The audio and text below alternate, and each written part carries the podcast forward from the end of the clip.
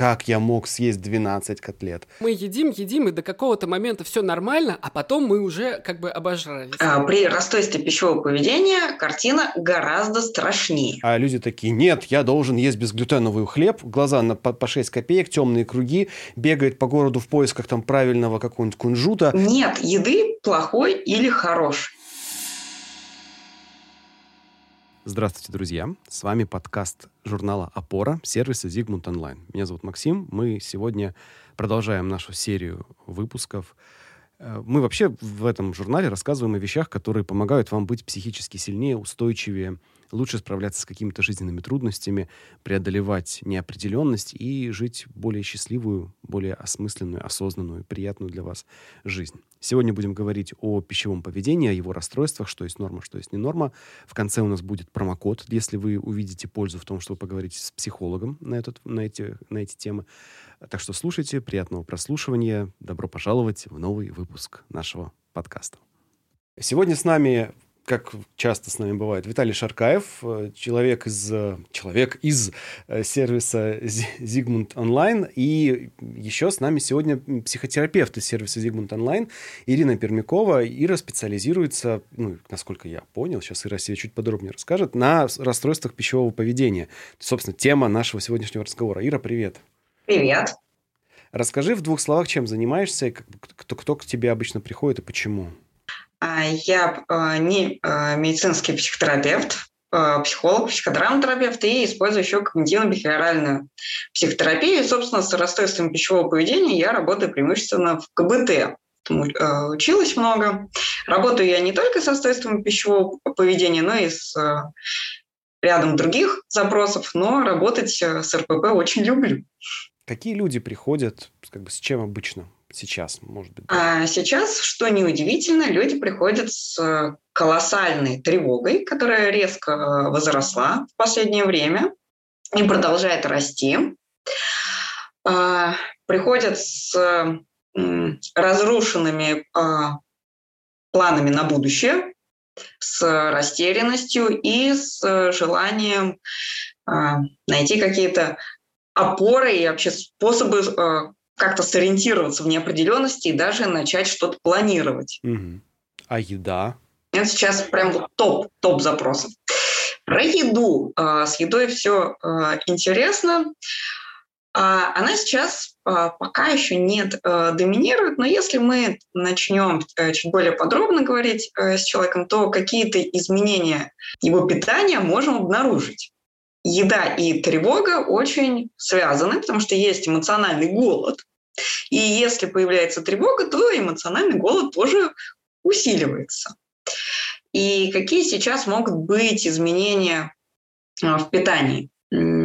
Заедают много, хорошо и даже без э, удовольствия, потому что тревога а, слишком сильная. А начинают э, употреблять определенные продукты, которые приносят спокойствие. Это может быть какая-то, ну, заключим это в кавычки, детская еда, вот что-то, чем кормила бабушка или мама. То есть что-то, что прочно ассоциируется с безопасностью, спокойствием, предсказуемостью. У некоторых людей появляется интересная особенность, интересный такой тренд можно обнаружить. Те, кто не придавал значения еде, вообще как э, сервировке, подбору блюд, начинают на этом акцентировать внимание. И условно, тот, кто раньше ел котлету с картошкой со сковородки стоя, печатая одной рукой что-нибудь, начинает красиво сервировать стол, выделяет отдельное время под обед. Это э, не то чтобы очень э, часто встречающаяся история, но тоже появилась. И в этом э, тоже парадоксально спокойствие, потому что такой ритуал, ритуал э, сервировки и прием пищи, он предсказуемый и он успокаивает. То есть получается, что здесь еда выступает как такой типа якорь, который помогает вот этот уровень тревоги подснизить, правильно понимаю? Да, абсолютно так.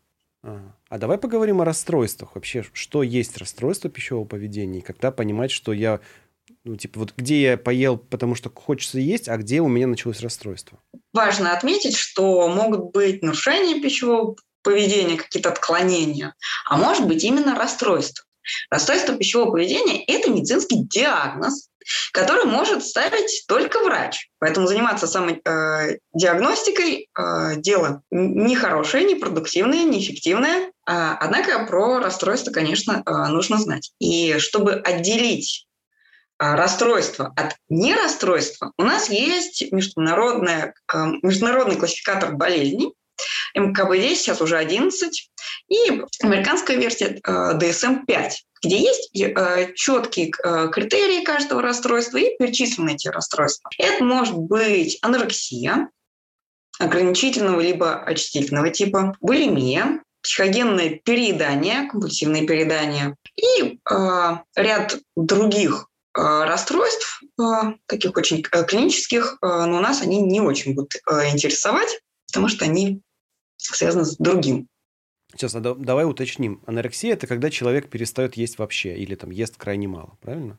А, да, анорексия а, характеризуется а, преднамеренным снижением веса а, человеком и поддержанием а, своего веса на очень низких уровнях на опасно низких, там, типа сильно не, меньше, чем физиологическая твоя норма, да? Да. Угу. Однако анорексия может э, наблюдаться у человека, и э, если у него индекс массы тела, он такой пограничный, и ему все равно могут э, поставить этот э, диагноз э, анорексию, и, и, исходя из э, критериев. Поэтому э, анорексия – это не всегда экстремально низкий вес. Ага. А про булимию тогда давай уточним, что это. Э, Важно отметить, что анорексия может переходить в булимию, булимия может переходить в анорексию, но так бывает не всегда.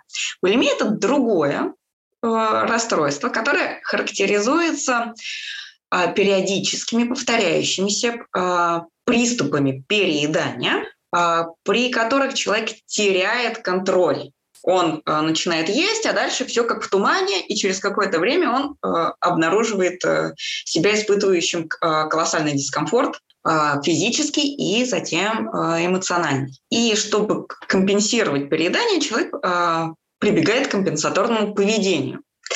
И, ну, например, вызывает у себя рвоту, правильно я понимаю? Да, но не всегда. Вызывание рвоты – это не единственное компенсаторное поведение, к которому может прибегать э, человек. Это могут быть сверхсильные э, физические нагрузки.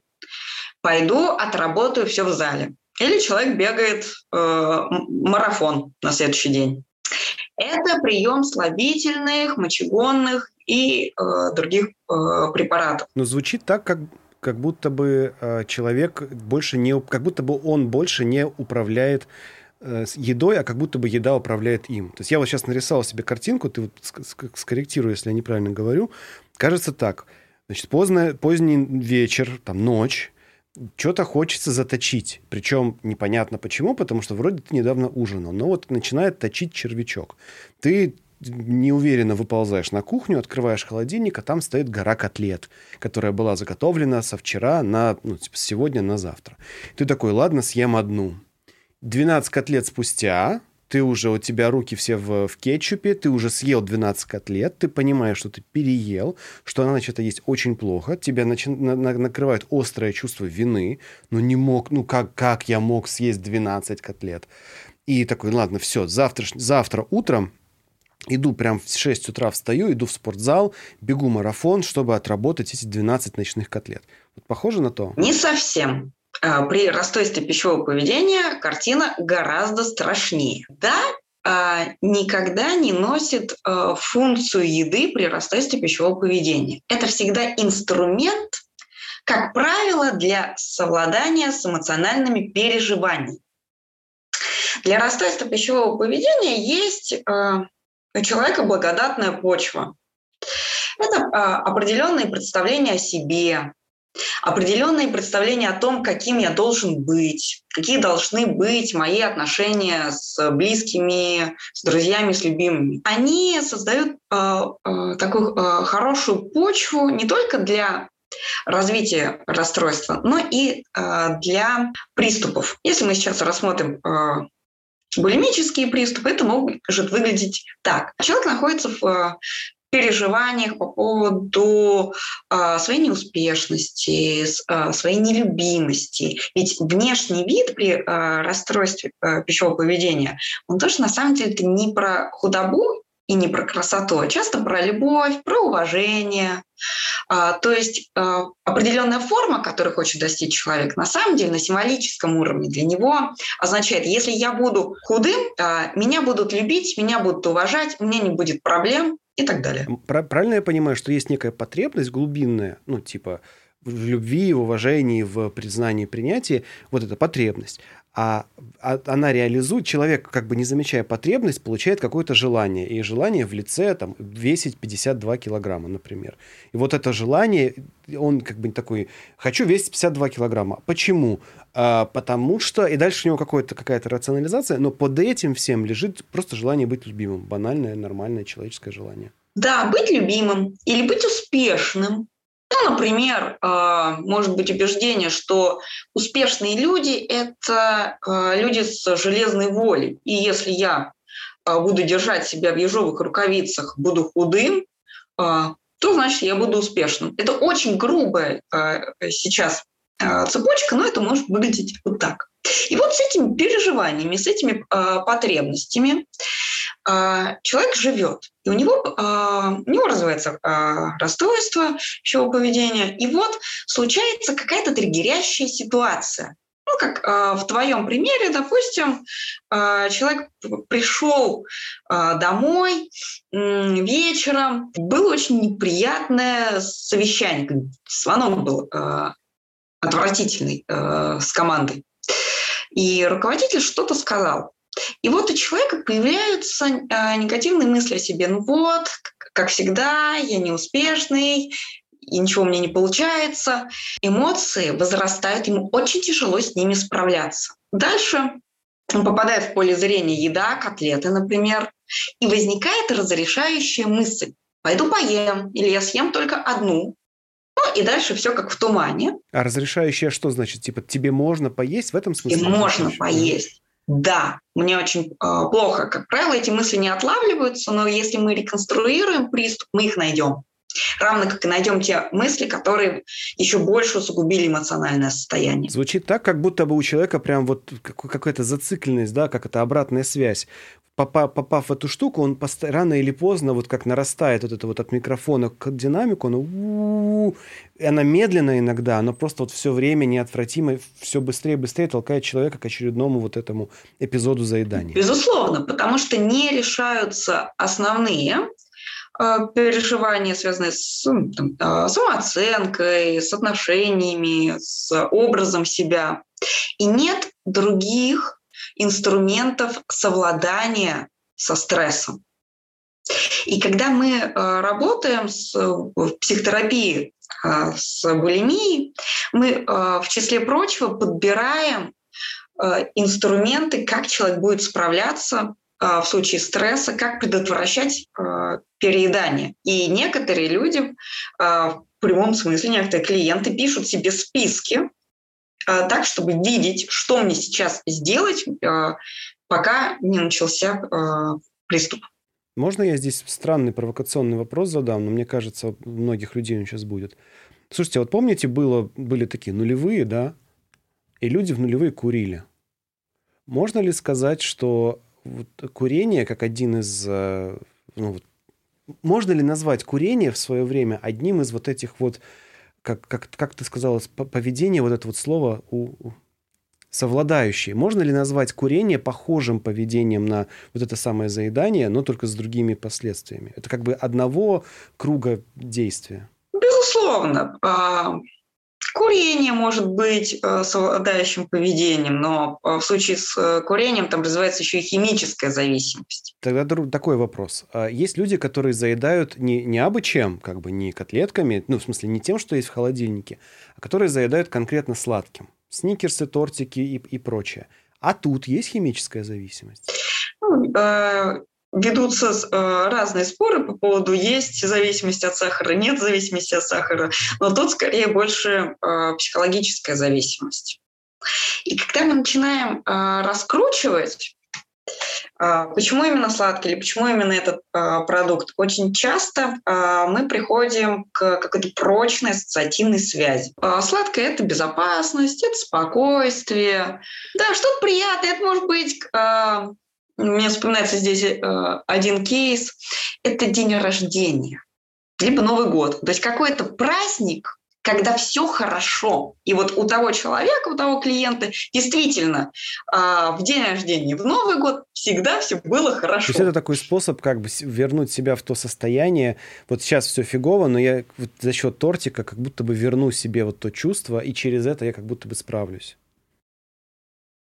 Да, да, а в случае с э, заеданием иногда работает такая история, что э, формируется ритуал. Я себя вознагражу там, либо за хорошую работу, а, либо за то, что я выжил а, на этом совещании, не убил начальник. И там тоже формируется такая а, ассоциация. Я сделал что-то, значит, я должен себя вознаградить. И, и, и опять мы здесь сталкиваемся с тем, что это вовсе не про еду, а про какой-то инструмент. Если возвращаться к самому началу нам а, важно а, проводить грань, что есть расстройство пищевого поведения, есть нарушение пищевого поведения. Вот там, где расстройство, там критерии а, международного классификатора болезней и диагноз, который ставит врач. Слушай, вот я слушаю, когда этот рассказ, и у меня как бы нет четкого понимания, как вот у слушателя, в какой момент мне вообще стоит обратиться за помощью. Давай я приведу пример. Вот Поздний вечер, очень устал, весь день там сидел с ребенком, работал. Я сажусь в машину, и я стою на перекрестке. И я могу из этого перекрестка повернуть направо и поехать просто по городу, а могу повернуть налево, и там еще не, за, не закрылся Макдональдс ночной. Как раз красота, 24 часа, думаю, а, и внутри какое-то вот, в принципе, можно было бы поесть. Я поворачиваю налево, заезжаю в Макдак, беру, значит, еду эту всю, с абсолютно с полным упоением ем, слушаю музычку, радостно возвращаюсь домой, ложусь спать. Ну да, у меня есть там лишние килограммы. Но я в этот вечер был абсолютно счастлив, классно, мне было все замечательно и хорошо.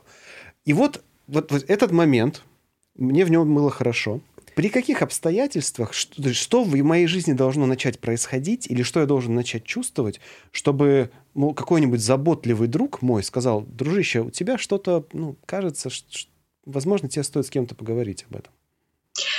А мы здесь с разных э, сторон рассмотрим. Если мы говорим четко про э, еду и про отношения с едой, э, ну, любой человек а, как минимум, ну, один раз в жизни то уж точно может а, пережить и а, булимические приступы, и компульсивное переедание. Это нормально. Но если такие ситуации, как ты описал, происходят часто. Ну, например, если мы откроем МКБ, то булимические, булимические Взрывы должны а, происходить минимум два раза в неделю в течение двух недель. То есть на пятый раз, грубо говоря, нужно на пятый раз за две недели. Да, ну а, а, очень жесткие а, критерии, но а, в любом случае это может вызывать сильное беспокойство. Ну, на пятый раз уж точно нужно а, задуматься, что, пожалуй, а, пришла пора подключать каких-то специалистов. А если это единичный случай, раз в год, раз в полгода. И он не нарушает э, жизнь, он не приводит к сильным, скажем, эмоциональным последствиям, к чувству вины, от которого невозможно избавиться, или к какому-то длительному компенсаторному поведению. Я буду работать в зале э, всю неделю, э, то э, беспокоиться не стоит ну, один раз все может э, случиться, и действительно мы не роботы, чтобы справляться со стрессом э, всегда. Но э, если заедания повторяются, если э, повторяется, скажем, переедание, если человек чувствует, что еда это э, то, что единственное то, что помогает справиться со стрессом, здесь, безусловно, важно обратиться за помощью как минимум для диагностики и прояснения, что же происходит. Другой вариант, что э, один раз может случиться такая история с Макдональдсом. Э, в другой раз может случиться история с, э, не знаю, употреблением каких-то напитков. а, может случиться история с э, ссорой. То есть если человек замечает или его друг замечает, что эм, происходят какие-то э, повторяющиеся э, неблагоприятные ситуации, что у человека нет каких-то инструментов для того, чтобы себе э, помогать. Если э, снижается качество жизни, здесь тоже э, хороший повод для того, чтобы обратиться за помощью. Ир, а вот смотри, такой критерий, мне кажется, его, вот, не знаю, можно назвать, не назвать, но ты отдай свою профессиональную оценку. Если человек постоянно начинает, ну, например, есть в Макдональдсе по ночам или в Бургер Кинге в нашем случае по ночам, и вот э, такой критерий. Человек перестает это замечать. То есть вот эта вот штука, эта поездка там в drive-in в Бургер Кинге вошла настолько в привычку, что вот это как, не знаю, вышел из метро, тут же хлопнул себя по карману, достал пачку сигарет, шук-шук-шук, вот это вот привычное действие. То же самое, колеса машины сами тебя довезли до ночного Бургер Кинга, ты уже знаешь наизусть все меню. И вот самое неприятное, ты это съел, я, естественно, про себя говорю, ты это съел и не заметил. Это как бы вот где я был последние 40 минут, почему я стою на парковке за Бургер Кингом, что происходит, то есть вот, вот это, оно, это признак, или, как бы, опять же, как, как посмотреть? Что, что ты думаешь? Здесь э, как посмотреть? Это точно э, пока не тянет на критерии МКБ, потому что мы не знаем, сколько человек съел, был это приступ или это был э, преднамеренный акт. Ну, просто некоторые автоматические действия нами действительно не запоминаются. Например, ну, мало кто вспомнит, как он закрывал дверь если он делает это э, каждый день, или как он доехал до своей станции метро. А здесь надо рассматривать каждый конкретный случай.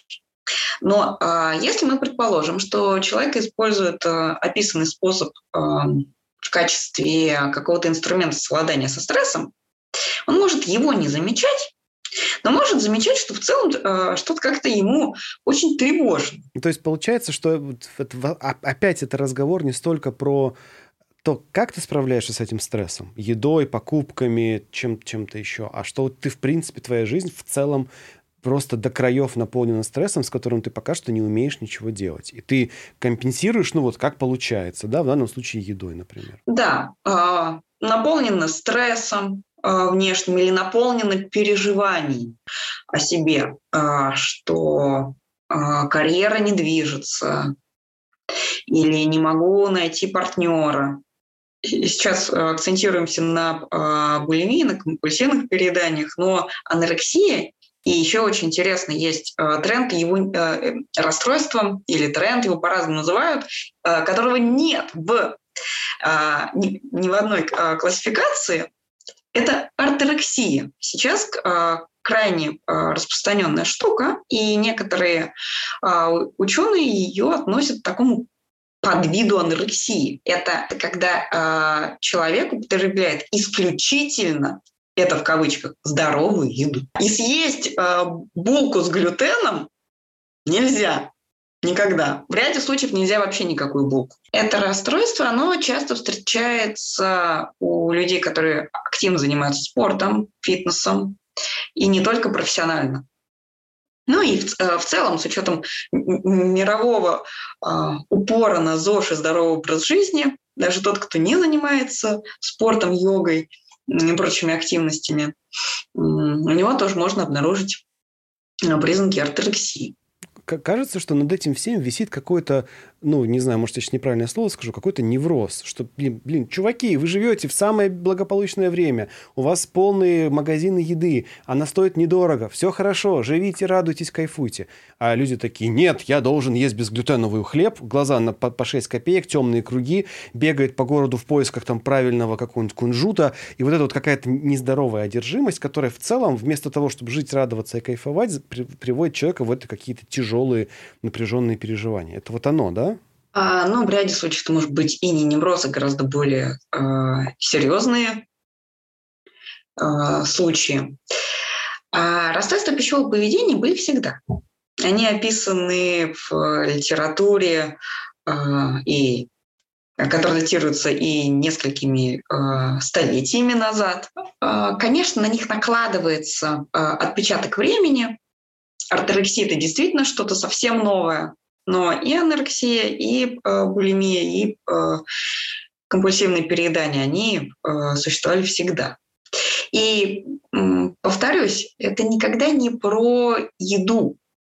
И вот эта э, безглютеновая булка, она никогда не э, про булку и не про насыщение. Она, скажем, про э, шаг в сторону идеала. Если я буду есть безглютеновый хлеб и заниматься йогой по утрам, я буду таким-то. Я, я, я сейчас понял, кажется. То есть человек, такой человек, на, накрученный вот этой вот мыслью про безглютеновость там или про что-то, про здоровую еду, фундаментально как бы проблема-то в чем? Кажется, что он тупо просто несчастен в том теле, в том состоянии, в том как бы месте, где он находится. И рядом с ним может сидеть похожий там по комплекции, по телосложению чувак, есть нормальную, неважно, глютеновую, без, ну, взял с полки какую-то булку и сидит ее жрет. И вкусненько, так ему хорошо все. Он радуется жизни, у него хорошая погода в душе. То есть проблема не в том, что в тебя поступает, не в белках, жирах и углеводах. Проблема в том, что ты чувствуешь при этом. И вот ты встаешь каждое утро и думаешь, блин, офигенный сегодня будет день, или я хочу сегодня провести день классно. Тут все в порядке, красавчик. И, но если ты думаешь, так, мне нужно взять там самые правильные органические яйца и сделать самые правильные, и ты вот внутренне, ты еще как бы с постели не встал, а ты уже внутренне как, как струна натянут. И это скорее как бы признак того, что что-то не так, а не то, там, съел ты бургер или безглютеновый бургер. Именно так. И у этих э, двух людей у них разный опыт. И вот у того, для которого еда – это инструмент достижения чего-то, в опыте был, не, не всегда, но так часто бывает, э, были повторяющиеся случаи, которые он интерпретировал таким образом, что если я худой, я любим. Ну, например, э, были родители или прародители, которые неодобрительно смотрели, если человек ел шоколадку. Или э, отпускали какие-то комментарии по поводу внешнего вида. Или был буллинг в школе. Нет еды плохой или хорошей. И э, при расстройстве пищ пищевого поведения, да и в целом, на самом деле очень распространенная мысль, э, есть убеждение, что еда бывает хорошая и плохая. И когда мы работаем с любым расстройством пищевого поведения, мы постепенно уходим от этой мысли что э, условный бургер – это зло, органические яйца, э, сваренные в, э, вкрутую – это добро. И если есть это убеждение, что есть плохая еда, есть хорошая еда, э, это э, дополнительный фактор поддержания расстройства. Меня вообще всегда, знаешь, э, тоже это удивляло в том плане, что бургер это ж по сути, ну, два куска хлеба, котлета и помидоры там с салатом. То есть, ну, разложи их на тарелке, и будет тебе, ну, нормальная домашняя еда. То есть, в чем проблема? Ну, действительно происходит какой-то такой... Ну, как будто бы люди, знаешь, обвиняют просто что-то э, в том, кем они являются. Ну, равно как и вес обвиняют э, в причинах каких-то э, неудач. Это часто усваивается, вернее, это всегда усваивается. Был буллинг в школе, а, потому что я слишком худой. Потому что не только а, людей с весом каким-то а, чуть более отклоняющимся от среднего могут булить, очень худых тоже булят. Давай вот про лишний вес действительно, может быть, немножко поговорим, про то, ну, вот это тоже культура, то, что люди страдают лишним весом, не хотят им страдать. У меня вот есть знакомые тоже, которые сейчас эм, пытаются правильно питаться, при этом вроде как им ну и мне это, э, я где-то читал, может быть, я не прав, но насколько я знаю, чтобы избавиться от лишнего веса, тебе нужно потреблять калорий меньше, чем ты тратишь. В общем-то, вот, вот, вот и все. То есть, э, поэтому надо больше как-то тратить калории, чем вот именно э, смотреть какой там именно бургер. А я, знаешь, что хотел спросить? Э, что если мы говорим не про расстройство, а вот просто про какое-то объедание, у нас такая ситуация сейчас часто случается. Вот мы ходим там в рестораны какие-то, и мы берем вроде что-то, и уже берем даже немного, и все равно все время объедаемся. У нас этого слишком много. Это сейчас, извини, Виталик, это не про... Ребята, кто в Москве слушает, э, вы просто вы не знаете этой проблемы. Уезжайте в другие города России, там вы эту проблему познаете. Или не России. Да, да, мы в Тбилиси здесь с этим эм, Здесь с этим все очень хорошо. Вот. И, и постоянно вот такая история. То есть э, мы едим, едим, и до какого-то момента все нормально, а потом мы уже как бы обожрались. И вот э, как правильно есть, что ли? Вот у меня такой вопрос. Есть ли какие-то стадии, или э, когда надо выходить из-за стола? Эм, какие-то критерии? Расскажи, пожалуйста. Это индивидуальная история. Некоторое время назад, но сейчас тоже он сохраняется, была очень популярная история про интуитивное питание. Питайся интуитивно, и все будет хорошо. Интуитивно, следовательно, исходя из своих желаний. Однако проблема в том, что человек рождается с умением интуитивно питаться. Но потом при воспитании это умение, оно искажается. Потому что э, ребенка приучают есть определенную еду в определенных количествах. Пока не съешь, не встанешь из-за стола. И, соответственно, доступ к этому э, прекрасному э, навыку э, обрубается. И восстановить его довольно трудно. Кроме того, а, включаются еще и различные привычки, которые формируются. Опять-таки, нельзя не доесть. Или нужно есть обязательно первое, второе, третье, компот, э, салат, десерт. Или только первое, второе и так далее. И они а, как раз и проявляются в, а, в том, что ты описал. А, может а, быть а, такая усвоенная культура, что нужно там, все доедать. Или могут включаться другие привычки, например, невнимание к процессу еды. Мы насыщаемся в том числе благодаря восприятию. Мозг получает информацию о количестве съеденной пищи. Но если э, человек отвлекается на гаджеты или, я подозреваю, в э, твоем случае на интересный разговор, то количество съеденного, оно не замечается. И здесь легко переесть. Кроме того, ты описал э, довольно э, красивый э, процесс, э, вероятно, очень вкусный. Там э, подключается такой гедонистический фактор. Это просто очень вкусно. Я, так как ребенок 90-х, у меня, я вот сейчас ты говоришь, и я отслеживаю, как у меня это происходит. У меня, знаешь, еще врубается какой-то такой фактор выгоды, что ли. То есть это все... Э, я, во-первых, очень боюсь остаться голодным, вот перед тем, как э, начать есть. Поэтому я все-таки беру чуть больше, кажется, чем надо. А еще мне все время надо, чтобы это, знаешь, было типа выгодно. Вот что-то в таком формате. Да. Иногда включается индивидуальный опыт, в том числе э, очень болезненный, э, например, связанный с опытом диет. Это не обязательно добровольный был выбор. Иногда э, происходит болезнь, при которой э, приходится соблюдать очень строгую диету. И когда наконец-то это заканчивается, а, человеку настолько а, страшно вернуться в, этот мир а, вареного безвкусного риса и овсяного киселя, что он говорит, я никогда не буду употреблять невкусную еду. И там включается, при употреблении пищи, там у него может включаться такой фактор, как страх, а вдруг такой еды больше не будет. Он совершенно нерациональный. Но человек пережил болезненный опыт, еду, э, вкусную еду нельзя было есть. И он просто ну, не может отказаться от этой пищи. Если отвечать на твой вопрос, а правильное питание для каждого свое.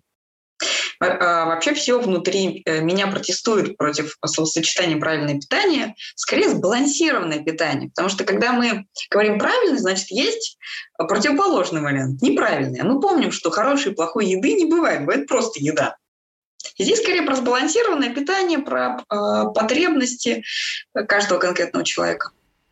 Слушай, а можно как-то физиологически на это повлиять? Я вот вспоминаю э, книжки по гештальтерапии, там очень много внимания уделяется, знаешь, жеванию. И я действительно, когда начал это делать, ну, во-первых, там говорится, что вот эта вот история, что там 33 раза жевать, это все ерунда, надо жевать, пока там пища не станет правильной консистенции. И я помню, что это мне действительно в какой-то момент помогло, когда я стал обращать э, вот внимание, просто что я хорошо проживал, тогда проглотил, и только после этого можно закидывать какую-то следующую вот ложку. Можно как-то, ну, типа, физиологически повлиять, что ли, э, какими-то физическими привычками?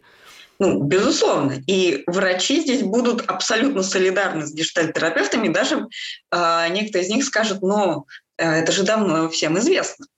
Э, как мы э, насыщаемся? Мы насыщаемся э, от э, трех э, факторов. В кровь поступает, э, поступают необходимые вещества которые до этого должны раствориться и в кровь э, поступить. А в желудок попадает еда, и он наполняется и подает сигналы о своей наполненности. И мозг получает информацию о количестве съеденного, то есть смотрит на еду, которая уменьшается. И, соответственно, для того, чтобы вещества поступили в кровь, должно пройти время, они должны переработаться. И, соответственно, если мы едим быстро, не чувствуя вкуса, потому что если сильный голод, э, даже если мы здесь оставим в стороне все расстройства, если сильный голод, мы едим быстрее. Вот это нормально то мы съедаем больше, потому что пока все факторы сработают, и э, мы поймем, что насытились, э, мы съедим больше.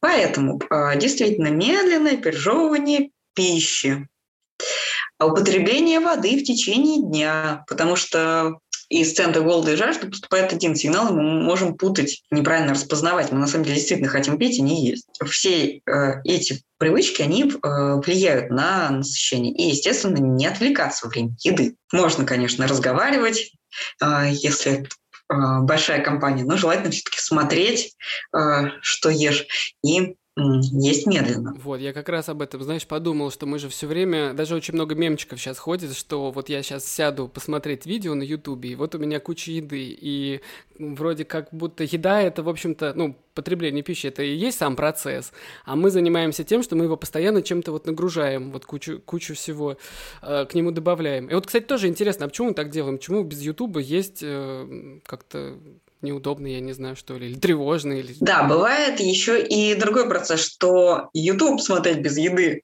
тревожно. Это просто замкнутый круг. Вот, а как же тогда есть и смотреть? Но здесь часто работает привычка. Как раз тот самый ритуал. И у каждого он сложился как-то по-своему. Но довольно частая история, что ребенка кормили под мультики. Это может быть э, вариант, когда э, у ребенка были такие особенности, что он немного ел, но надо же две котлеты и пюре съесть, поэтому в качестве поощрения включали мультики. Или это была единственная вообще возможность у ребенка отдохнуть между всеми кружками и школой. Поэтому совмещал приятное и полезное. И часто, когда э, я работаю э, с клиентами, э, которые рассказывают про такую трудность, что я не могу либо смотреть что-то без еды, либо есть без чего-то, мы раскручиваем историю и упираемся в то, что это на самом деле ритуал. И здесь снова про какую-то ассоциацию, и мы рассматриваем, а какова функция этого ритуала. Это действительно может быть про успокоение, есть прочная ассоциация, что вот сейчас у меня то э, время, когда я могу ни о чем не думать, могу отдохнуть и перезагрузиться. И одно не работает без другого, потому что ритуал именно посмотреть что-то под еду или поесть под что-то. А можно здесь уточняющий вопрос? Э, а есть ли вообще способы как-то эти ритуалы модифицировать, ну, чтобы они были для тебя более полезны? Потому что часто же проблема же тогда появляется, когда ритуал в общем-то, ухудшает твою жизнь. А можно ли, типа, что-то с ними переделать? Вот а, ну, вообще в когнитивно-бихевиоральной психотерапии э, есть э, тренинг замены привычки, довольно э, распространенная э, техника, которая является таким промежуточным звеном, и когда э, один ритуал, одну привычку э, заменяют на другую, более полезную. А, но здесь важно а, думать про функциональное значение этого ритуала и вообще про а, причину, зачем этот ритуал вообще нужен. Это может быть опять про способ совладания с высокой тревогой. Мне нужен этот период, когда я отдыхаю. Или мне нужен период, когда я получаю подтверждение, что я молодец. Здесь вспоминается один клиентский э, случай, когда после тяжелого рабочего дня э, клиент поощрял себя какими-нибудь снеками и фильмом. И одно не работало без э, другого. Но это был единственный способ у человека поощрить себя. Это э, совершенно не рефлексировал, потому что ну, приятный работающий способ.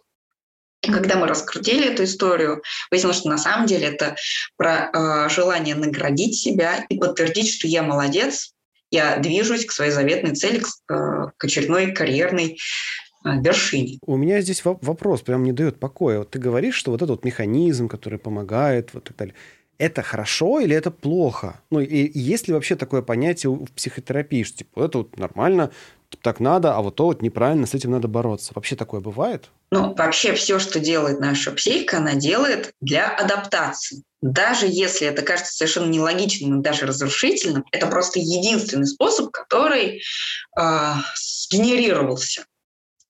И здесь мы смотрим, а как это э, работает, насколько э, этот механизм разрушителен, мешает, он влияет как-то на здоровье или он работает не очень хорошо. Но в любом случае, а, если а, нужен механизм совладания, то есть причина. И а, важно подумать, а не стоит ли именно с этой причиной что-то сделать. То есть как бы механизмы совладания, окей, оставьте их в покое. Вопрос не в том, как вы справляетесь со стрессом там, или с чем-то, да, а, а вопрос в том, насколько в вашей жизни вот этого. То есть проблема не в том, что вы типа лечите рану, а просто в том, что вы живете в месте, где вам эти раны постоянно наносят, грубо говоря, да? Да. Ну, могут быть э, разные ситуации. Иногда действительно человеку важно расширить репертуар совладания э, со стрессом. Э, например, э, когда мы э, еще не, не дошли в терапии до того этапа, когда сам стресс снизится за счет изменения восприятия жизни или за счет изменения восприятия себя или за счет укрепления каких-то качеств. Этот стресс пока остается, с ним надо как-то бороться, ну, кроме еды или каких-то других разрушительных способов. Бывает другой вариант, когда человеку в целом важно расширить способ, как перезагрузить себя. Потому что если мы говорим про ритуалы, да, не про расстройство пищевого поведения, а именно вот про такие пищевые ритуалы.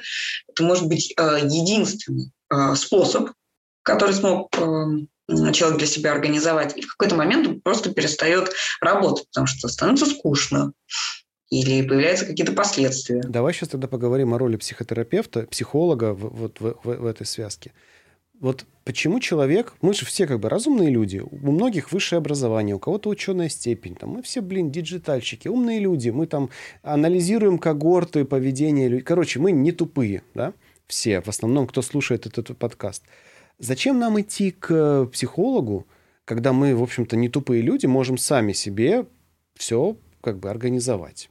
И можем ли на самом деле? Ну, а, не во всех случаях нужно идти к психотерапевту. Если человек а, может проанализировать, что является э, во-первых, он сначала может э, заметить, что у него есть какие-то трудности, например, э, переедание, заедание, э, срывы, или, скажем, недостаток вообще способов, э, как отдыхать, кроме как э, смотреть YouTube, э, видео и э, заедать это снеками. А если человек а, может это заметить, затем попробовать проанализировать, в чем а, причина такого поведения и найти для себя решение, окей, он выполнил э, работу, и не всегда нам нужно идти в какие-то глубинные при, э, причины, корни, э, институт э, детства и так далее. Иногда достаточно э, чего-то очевидного. Но если так не получается, если не получается понять причину, все причины, которые находятся, кажутся какими-то незначительными, но не может на меня так влиять. Или даже находится причина, но э, не находится решение, здесь как раз и нужен психотерапевт. А почему не всегда удается понять причину, или почему не всегда удается э, найти решение? Э, у психики много защитных механизмов. Без защитных механизмов человек не сможет функционировать, они нам помогают.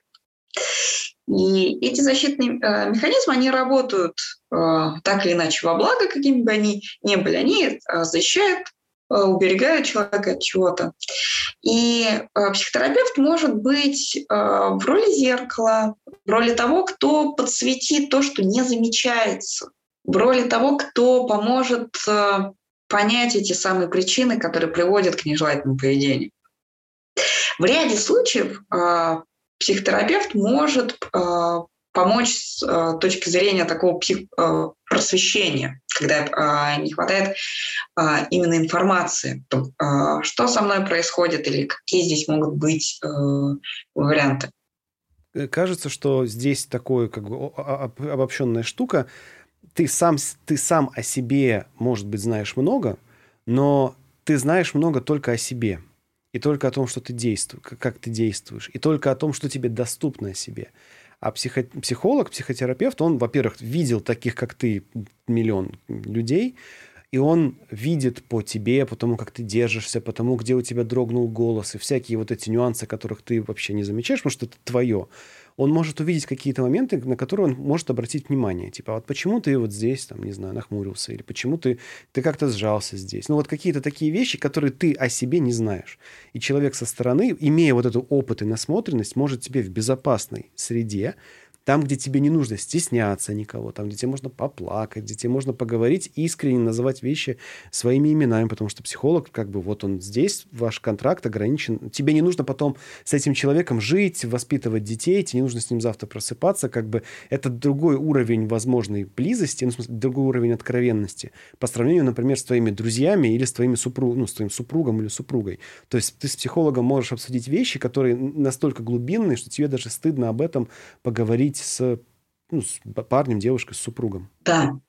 И э, психотерапевтическая работа, она отличается от э, дружеского разговора. То, что э, сделает э, друг, даже очень поддерживающий, э, не будет делать э, психотерапевт, потому что это э, другие отношения. И он с профессиональной стороны будет оказывать поддержку, он будет помогать продвигать мысль клиента в необходимую сторону. И если мы говорим про э, расстройство пищевого поведения или даже про какие-то э, нарушения, которые очень устойчивы, а почему часто мы не можем самостоятельно справиться? Потому что они складываются не за один день, и часто это несущая конструкция. И на уровне бессознательного человеку очень страшно с ней расстаться. Как я расстанусь э, с тем, что поддерживает все мое функционирование благодаря э, еде, вернее, ограничению еды, неважно, это э, анорексия или булимия, э, благодаря контролю над собой я поддерживаю образ себя. Я постоянно балансирую между полюсом «я плохой, никчемный» и «я молодец, справился». И если у меня убрать это расстройство, как же я буду жить? О, то есть это как бы такой, как бы опора твоей фактически психики, ну, текущего состояния тебя, как бы, да? Да, да, всей жизни. Это способ справиться с э, очень тяжелыми эмоциональными переживаниями. И, безусловно, когда э, человек думает про то, да, у меня, похоже, э, расстройство пищевого поведения, я, я примерно понимаю, откуда, примерно понимаю, зачем, и вот он упирается в как, а как без него жить? Он э, может читать э, литературу, э, находить какие-то варианты, но ему становится очень страшно. Если я это попробую, как же я буду жить? Я никогда так не жил. И, безусловно, в психотерапии при помощи грамотного специалиста этот переход от жизни, основанной на э, расстройстве к жизни без расстройства можно э, сделать, да, медленно, но безопасно. Да, я просто, ну, вот тоже слушаю и думаю, как это получается. Какой-то действительно замкнутый круг. То есть у меня тревога, я иду есть, вроде тревога уходит. А если я убираю вот этот вот «я иду есть», тогда, получается, я как будто бы подписываюсь на жизнь в сплошной тревоге. И мне это все напоминает вообще, ну, я не знаю, может быть, это правильное сравнение, неправильное. Вообще, как будто жизнь вот с зависимостью. Они же все что-то решают таким образом. То есть я вспоминаю, как там люди пытаются расстаться годами. И вроде бы оно понятно, надо уже уходить. Но вот он или она там не уходит, потому что а что сделать без этого? Я же тогда вообще буду постоянно в какой-то панике. И я, я еще вот тоже хотел сказать, очень многие же люди, прежде чем идти на психотерапию, говорят, да я знаю, что надо сделать. И вот, ребята, действительно, вы можете знать, но может не получаться. Очень долго самостоятельно может не получаться. Можно знать сколько угодно. И вот действительно психотерапевт здесь, поможет может быть, и подкорректировать это знание как-то и добиться результата. Я не могу сейчас тут просто, я мечтаю закаламбурить на эту тему про зависимость. Вот есть люди, которые зависят от одного, от другого, третьего, и это вообра... у кого-то воображаемо, у кого-то невоображаемо. А вот подкаст журнала «Опора» абсолютно не иллюзорно зависит от, э, от спонсирования сервиса Zigmund Online. И мы как... Ну, прости, но...